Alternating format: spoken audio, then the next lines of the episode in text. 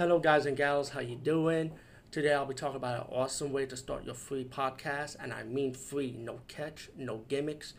It's totally free, easy to edit, easy to record, and easy to promote and monetize your podcast. It's called Anchor.fm, and I highly recommend you guys and gals check it out and start your own podcast and let your voice be heard. And also, don't forget to listen to Wild Dork Podcast and tell them that I sent you and that you have it from me. So you get more people to join Anchor.fm. You will not be disappointed because they will also put your podcast in other platforms and then make it very, very much easier for you. Have a great day, everybody. Hey guys and gals, what's up? Welcome to B Weird Theater number two. And again, this is the reboot of B Weird, with Theater because been through a lot of formats change with this um segment, but this is officially the segment I want to go with. And today we're gonna spotlight another movie, uh, one of my favorite horror sequels in the, I mean, trilogy in the franchise um, of a part three, Return of the Living Dead Part Three. And of course, I'm going to talk about this because it will get a re-release on Blu-ray format, and it will be the uncut format. What I heard about from Vestron's re-release, thanks to Lionsgate.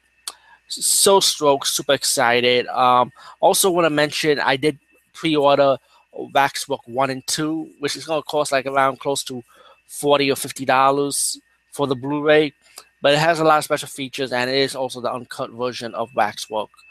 I think both one and two are both uncut vo- versions.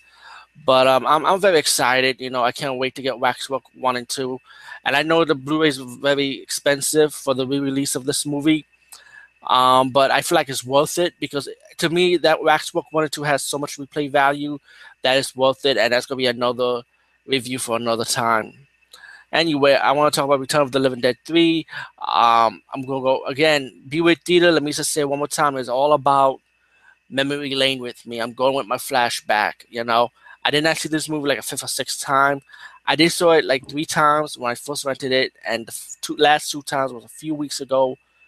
Not for weeks, a few weeks, excuse me, a few years ago when I had the uncut version, but it was like a bootleg copy of it because the movie been out of print for so long. So anyway, let me tell you what I remember about Return of the Living Dead Part Three. Um, first, I was excited to rent it because I was a fan of one and two. So this front cover was kind of weird. It was this hot chick with she just looked badass.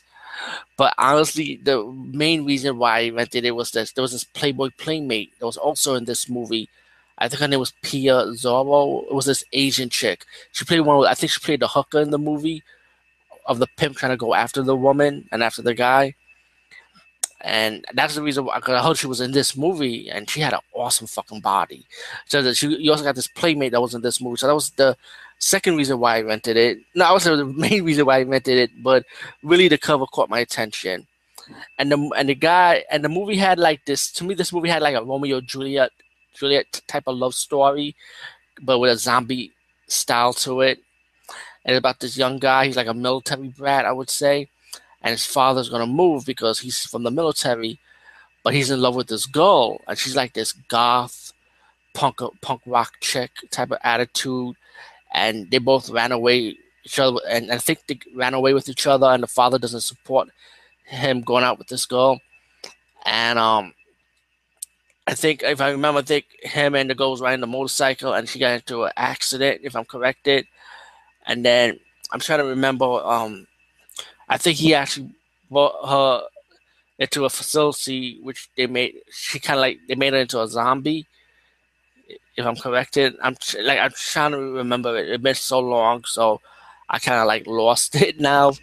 But I can tell you some parts. I remember one of the generals was the I think was the father from Charles in Charge, the old guy, you know, who has that World War II military attitude, if I remember and the father he was also behind the zombie zombies becoming weapons for the government.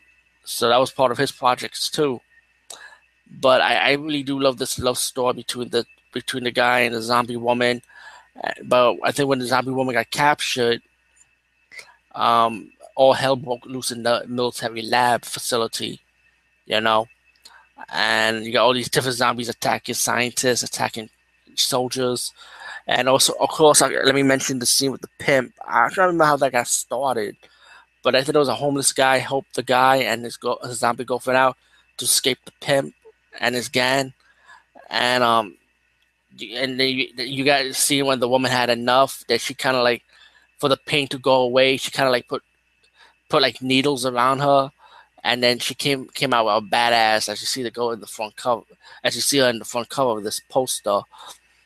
Um and I, and like I said, I saw the unrated version and um the blood and gore was awesome. It was a fun movie. Really liked it.